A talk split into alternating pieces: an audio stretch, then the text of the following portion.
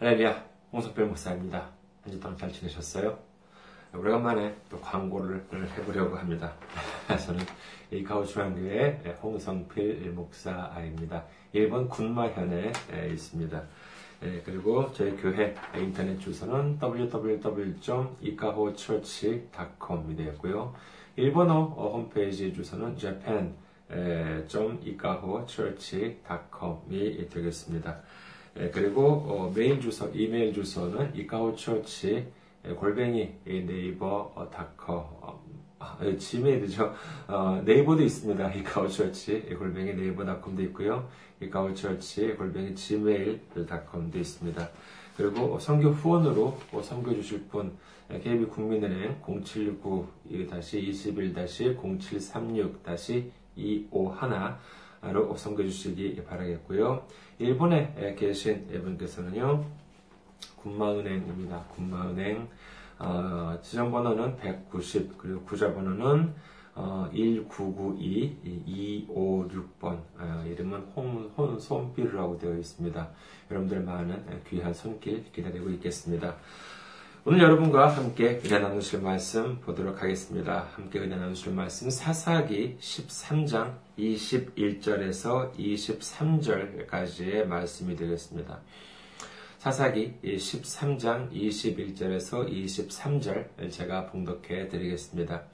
여호와의 사자가 마노아와 그의 아내에게 다시 나타나지 아니하니 마노아가 그제서야 그가 여호와의 사자인 줄 알고 그의 아내에게 이르되 우리가 하나님을 보았으니 반드시 죽으리로다 하니 그의 아내가 그에게 이르되 여호와께서 우리를 죽이려 하셨더라면 우리 손에서 번제와 소제를 받지 아니하셨을 것이요. 이 모든 일을 보이지 아니하셨을 것이며 이제 이런 말씀도 우리에게 이르지 아니하셨으리이다 하였더라. 아멘. 할렐루야. 하나님을 사랑하시면 아멘 하시기 바랍니다. 아멘 오늘 저는 여러분과 함께 믿음의 기승전결이라는 제목으로 은혜를 나누고자 합니다. 여러분께서 혹시 영화를 좋아하시는지 모르겠습니다. 요즘 사실 저는 글쎄 이렇게 영화를 즐겨볼 그런 시간이 없습니다만은 예전에도 예전에 그래도 꽤 가끔 영화를 그래도 보곤 했습니다. 한국 영화, 아, 일본 영화도 있습니다만 아무래도 세계적인 영화다라고 하면은 미국 영화 말하자면 할리우드 영화를 꼽을 수가 있겠죠. 한마디로 이 할리우드 영화라고 하면은 이제 그 장르가 여러 가지 많다고 무수히 많다고 할 수 있겠습니다만은 어떤 영화 전문가의 말에 의하면은요 이 할리우드 영화는 대체적으로 이렇게 시작부터 끝까지 이런 그 구도가 어, 꽤 단순하다고 합니다. 우선 맨 처음에 도입이 있고 그 조금 있으면 그 도입으로 인해서 사건이 이제 발전을 합니다. 그 다음에 좀 내용이 이제 그좀 커지는 것이죠. 그 다음에 점점 점점 이야기가 발전해 나가다가 막판에는 이제 클라이맥스가 이제 있죠. 그리고 마지막에 이제 엔딩으로 이제 끝나게 됩니다. 이처럼 단순한 이야기 흐름이 있기 때문에 할리우드 영화는 남녀노소 어, 누가 보더라도 이렇게 즐길 수 있는, 있다고 하는 장점이 있다고 합니다. 소설에도 역시 마찬가지라고 할 수 있습니다. 이른바 아, 기승전결이라고 하죠. 기승전결. 역시 맨 처음에는 어떤 사건이 발생을 합니다. 그러면 이를 받아서 사건이 이제 기에서 이제 승으로 이어지죠. 그 다음에 이제 이어진 다음에 나중에 크게 전환, 전이 되기 때문에 마지막에 결, 맺어진다라고 하는 것입니다. 물론 그러겠죠. 뭐 아침에 일어나서 씻고 학교 갔다가 또는 출근했다가 그 다음에 수업 듣고 도시락 먹고 공부하고 집에 와서 잤다. 그럼 그냥 아침에 출근해서 일하고 집에 와가지고 잤다라고 뭐 하면은 이건 뭐 영화도 아니고 소설도 아닙니다. 소재가 어떻든 간에 작품을 만들기 위해서는 이 그 기승전결이라고 하는 그 구성에 잘 맞아야지만 한다는 것입니다. 이처럼 이야기의 구성이라고 하는 것은요, 그 작품에 있어서 대단히 중요합니다. 그 흐름을 잘 이해해야 하는 것은 이야기를 쓰는 쪽이나 보는 쪽 모두 마찬가지라고 할 수 있겠지요. 오늘 본문은 예, 본문이 등장하는 때는 사사 시대였습니다. 이스라엘은 아직 왕이 없었죠. 사사기 17장 6절과 사사기 21장 25절을 보면은요, 이 사사 시대를 이렇게 표현합니다. 그때는 이스라엘에 왕이 없었으므로 사람마다 자기 소견에 옳은 대로 행하였더라. 애굽에서 노예 생활을 끝내고 모세에게 이끌려서 광야로 나왔습니다. 그들은 40여 년 동안의 광야 생활을 마친 후에 이스라엘 민족은 여호수아를 앞서서 이제 요단 강을 건너서 가나안 땅을 점령하게 되지요. 여호수아가 죽고 난 다음에 사울이 왕으로 기름 부음을 받기까지 대략 한 340년 정도가 있었다고 신학자들은 말합니다. 그 시대가 바로 이 사사 시대라고 할 수 있는 것입니다. 당시에는 사사라고 하면은요, 그런 그와 같은 리더라고 이제 할 수 있는데, 영어로는 저지 이렇게 해가지고, 어떤 분은 뭐 재판관이다라고 이제 이렇게 번역을 하기도 합니다만은, 이 사사라고 하는 그와 같은 하나님이 세우신 리더라고 할 수 있겠는데, 이런 리더가 있기는 했습니다만, 그렇다고 왕처럼 막강한 그런 권력을 갖고 있었던 것은 아니었습니다. 이스라엘 민족은요 여호와 하나님으로부터 받은 이 가나안 땅을 점령하고 그다음에 이제 그 평화롭게 살았습니다. 그런데 그들은 여호수아가 이제 사망하니까는 곧바로 우상 숭배라고 하는 범죄를 저지르게 됩니다. 이렇게 되면은요, 하나님이 그대로 놔두시나요? 경고를 합니다. 그래도 듣지 않아요. 그러면은 주변 국가에 있는 외세를 일으켜서 괴롭게 합니다. 그럼 그제서야 이제 회개를 하고 하나님께 부르짖습니다. 아이고, 잘못했습니다. 부르짖습니다. 그러면은 이를 하나님께서 들으시고 이 사사라고 하는 리더를 세워서 이스라엘을 구원하고 이제 그랬습니다. 그렇게 되면은 이 평화가 다시 이제 임하게 되는데, 그럼 뭘 합니까? 얼마 지나지 않아서 또다시 하나님을 버리고 우상 숭배를 하게 됩니다. 참 안타까운 일이죠. 이처럼 우상 숭배, 침략, 회개, 구원, 평화, 또 우상 숭배라고 하는 이와 같은 일이 반복되었던 시대, 이런 시대가 바로 사사 시대라고 할 수 있겠습니다. 오늘 본문이 있는 13장 1절을 보시겠습니다. 사사기 13장 1절. 이스라엘 자손이 다시 여호와의 목전에 악을 행하였으므로 여호와께서 그들을 40년 동안 블레셋 사람의 손에 넘겨주시니라. 참 암울한 시절 아니었겠습니까? 그런데 당시 단 지파에 마노아라고 하는 사람이 있었는데 그 사람의 부인한테 하나님의 사자가 나타나십니다. 사사기 13장 3절에서 5절 보면은요. 여호와의 사자가 그 여인에게 나타나서 그에게 이르시되 보라 네가 임신하지 못함으로 출산하지 못하였으나 이제 임신하여 아들을 낳으리니 그러므로 너는 삼가 포도주와 독주를 마시지 말며 어떤 부정한 것도 먹지 말지니라 보라 네가 임신하여 아들을 낳으리니 그의 머리에 삭 그 머리 위에 삭도를 대지 말라. 이 아이는 태에서 나옴으로부터 하나님께 바쳐진 나시린 이름이라. 그가 블레셋 사람의 손에서 이스라엘을 구원하기 시작하리라 하시니. 하나님의 사자가 마노아의 아내한테 나타나서 말씀하시기를 네가 이제 아들을 낳을 것이다 라고 이제 이렇게 말씀하시죠. 그리고 이에 따른 지켜야 할 규례에 대해서 설명을 해 주셨습니다. 이렇게 해서 태어나는 아이가 바로 그 유명한 삼손입니다만은 그러나 오늘 내 주인공은요 삼손이 아니라 그의 아버지 마노아에 있습니다. 그동안 별로 주목받을 일이 없었던 이 삼손의 아버지 마노아입니다만은요 그의 행동을 유심히 살펴보면은요 대단히 흥미로운 점을 발견할 수 있을 것입니다. 자, 마노아의, 마노아의 아내가 여호와의 사자로부터 이와 같은 수태고지이죠. 얼마나 놀랍고 영광스러운 일입니까? 이 수태고지를 듣게 되죠. 얼마나 놀랍겠습니까? 그런데 문제는 바로 이때 그 자리에는 남편 마노아가 없었습니다. 네, 그래서 이 남편은 이 부인은 서둘러 남편을 찾아가서는요 여호와의 사자가 아 자기한테 나타나서는 이러이러하게 말하더이다 하고 자기한테 일어났던 일을 말합니다. 그랬더니 이 남편 마누아가 어떻게 했냐 하면은요, 8절에 나와 있습니다. 사사기 13장 8절. 마노아가 여호와께 기도하여 이르되 주여 구하옵나니 주께서 보내셨던 하나님의 사람을 우리에게 다시 오게 하사 우리가 그 낳을 아이에게 어떻게 행할지를 우리에게 가르치게 하소서 하니 마노아가 하나님께 기도하기를요, 자기 아내한테 보내주셨던 사자를 다시 한번 보내달라는 것입니다. 그러면서 그 아이에게 어떻게 행할지를 가르쳐 달라고 합니다. 글쎄, 제가 만약에 하나님 같았으면은요, 아니, 내가 네 아내한테 말했잖아. 한번 말했으면 됐지. 뭘 네가 뭔데 나한테 오라가라 해. 뭔지 이렇게, 뭐, 뭔데 네가 뭔데 나한테 귀찮게 울어. 막 이제 이렇게 말을 하기도 할 법한데, 하나님께서는요, 어, 참 친절하십니다. 이 기도를 글쎄 들어주셨어요.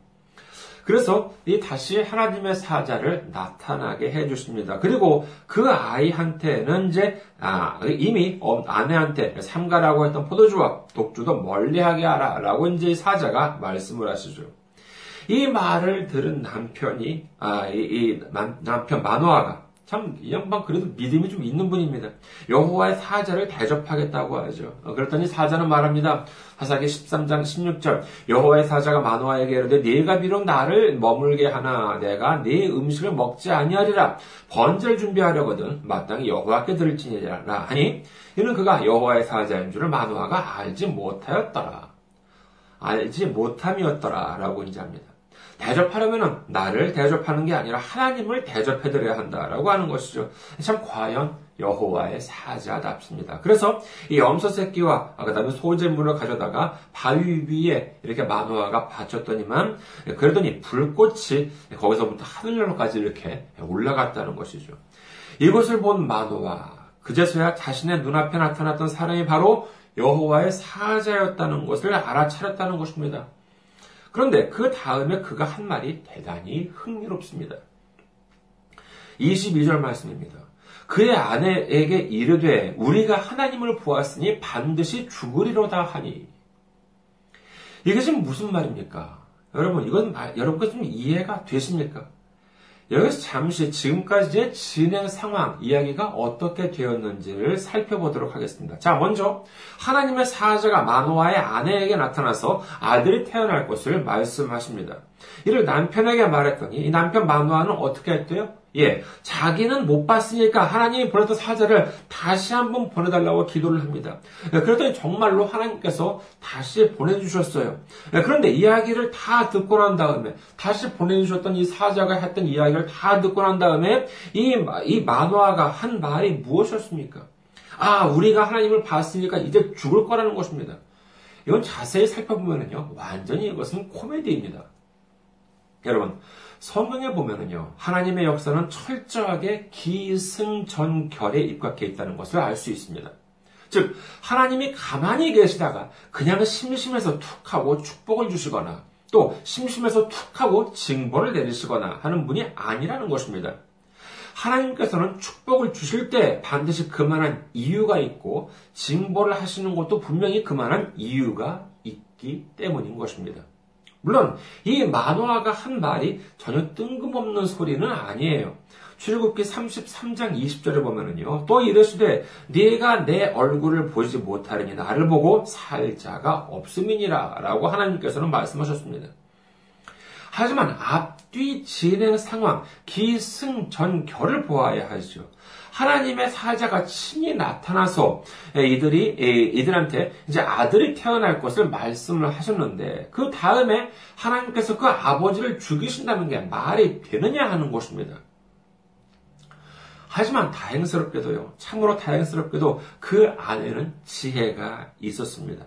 오늘 본문 말씀 중에서요, 13장 23절을 다시 한번 보도록 하겠습니다. 사사기 13장 23절입니다.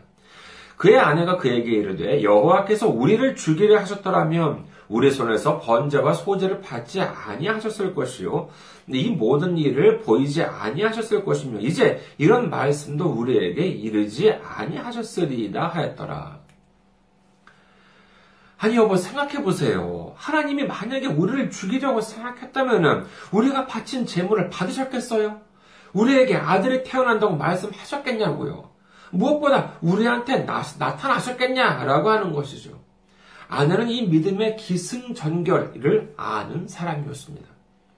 참으로 지혜 없는 남편과 지혜 있는 남편, 아내의 환상적인 커플 아니겠습니까?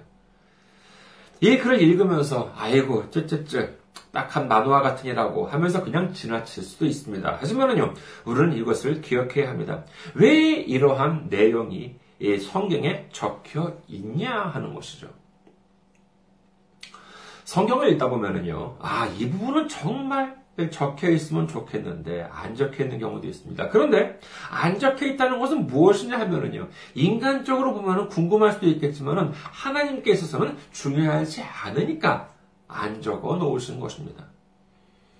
하지만 그럼에도 불구하고 우리가 보기에는 하찮은 내용, 별로 중요하지도 않은 것처럼 보임에도 불구하고 굳이 적혀 있다는 것은요, 하나님께서 이 구조를 통해서 하시고자 하는 말씀이 있었다라고 우리는 생각해야 할 것입니다. 사실 이 믿음의 기승전결, 정작 마노아는 알지 못했지만은 이름 없는 이 마노아의 아내가 알고 있던 이 믿음의 기승전결이라고 하는 것은 축복을 얻기 위한 이 어마어마한 큰 비밀이 숨겨져 있는 것입니다. 성경에서 가장 큰 부귀와 영화를 누린 사람을 꼽으라고 한다면 아마도 이 솔로몬 왕이 아닐까 합니다. 열왕기 10장 기록에 보면은요, 그, 거기, 그만 보더라도 그 재산이 이루 말할 수 없이 많습니다. 예, 그렇다면은, 예, 이 솔로몬은 어떻게 해서 그처럼 크나큰 부귀와 영화를 누릴 수 있었을까요? 그것은 바로 이 믿음의 기승전결, 이것을 알고 있었기 때문이었습니다. 다윗의 뒤를 이어서 이스라엘의 왕위에 오른 솔로몬. 물론 예, 그는 다윗 왕의 아들로 태어나서 무엇, 무엇 하나 부족한 것 없는 환경에서 자라왔습니다. 하지만 그의 출생 배경은 어땠습니까? 솔로몬의 어머니 바세바는요 본래 다윗의 신하 우리아의 아내였습니다.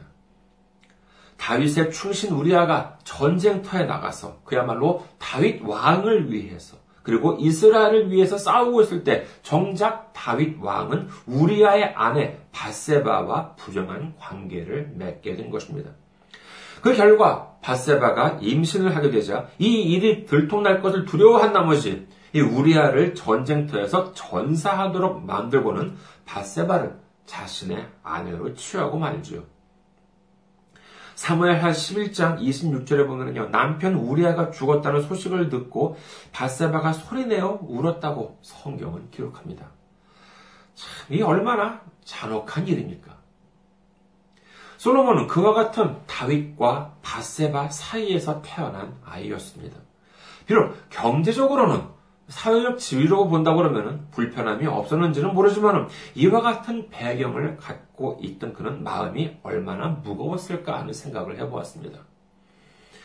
솔로몬은 물론이거니와 이 바세바도 역시 마찬가지였겠지요. 아무리 왕이라고 하더라도 자신의 남편을 죽이고 자신을 빼앗은 다윗 왕을 바세바가 얼마나 진심으로 사랑했는지는 의문입니다.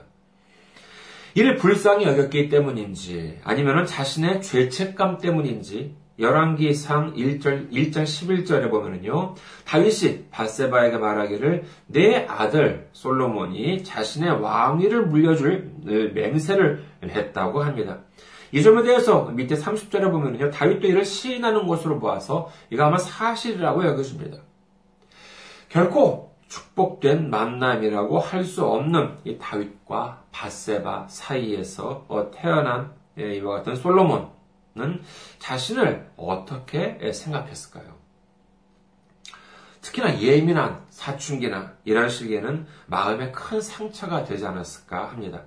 하지만 그는 하나님을 믿었습니다. 믿음의 기승전결, 신앙의 기승전결을 생각했습니다. 내가 비록 축복받는 만남의 결과로 맺어진 부부 사이에서 태어나지는 않았지만 하나님은 나를 이 땅에 태어나게 해주셨고 그리고 그뿐만이 아니라 나를 이스라엘의 왕으로 삼아 주셨습니다.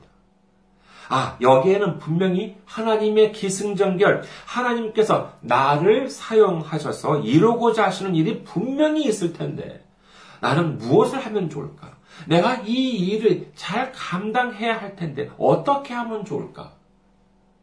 바로 그때 하나님께서 물으십니다. 열왕기상 3장 5절을 봅니다. 기브온에서 밤에 여호와께서 솔로몬의 꿈에 나타나시니라. 하나님이 이르시되 내가 네게 무엇을 줄고 너는 구하라. 그러자 솔로몬이 말하기를 하나님께서 저를 이 땅에 태어나게 하셨고 왕으로까지 삼아 주셨습니다마는 저는 아직 부족해서 이 왕으로서 제대로 다스릴 자신도 없고 반면에 이 이스라엘 백성들은 너무나도 많습니다. 이 백성들을 어떻게 다스려야 할지 모르겠습니다. 잘 다스릴 수 있게 좀 해주세요. 이 말을 하나님께 드린 것입니다. 그러니 하나님께서 얼마나 기쁘셨겠습니까? 열왕기상 3장 10절 솔로몬이 이것을 구함에 그 말씀이 주의 마음에 든지라 라고 성경 기록합니다. 그래, 내가 이제 내 마음을 아는구나. 맞았어. 내가 너한테 원했던 게 바로 그거야. 좋아. 그러면서 말씀하십니다. 열왕기상 3장 11절에서 13절. 이에 하나님이 그에게 이르시되 네가 이곳을 구하도다. 자기를 위하여 장수하기를 구하지 아니하며 부도 구하지 아니하며 자기 원수의 생명을 멸하기도 구하지 아니하고 오직 송사를 듣고 분별하는 지혜를 구하였으니 내가 네 말대로 하여 네게 지혜롭고 총명한 마음을 주노니 내 앞에도 너와 같은 자가 없었거니와 내 뒤에도 너와 같은 자가 일어남이 없으리라. 내가 또 네가 구하지 아니한 부귀와 영화도 내게 주노니 내 평생의 왕들 중에 너와 같은 자가 없을 것이라. 이 말씀을 보면은요, 정말 하나님께서 무척이나 기뻐하셨다라고 하는 것이 느껴지지 않습니까? 하나님의 웃음소리가 막 들려오는 것 같습니다. 어쩌면 이렇게 좋아하실 수가 있겠습니까?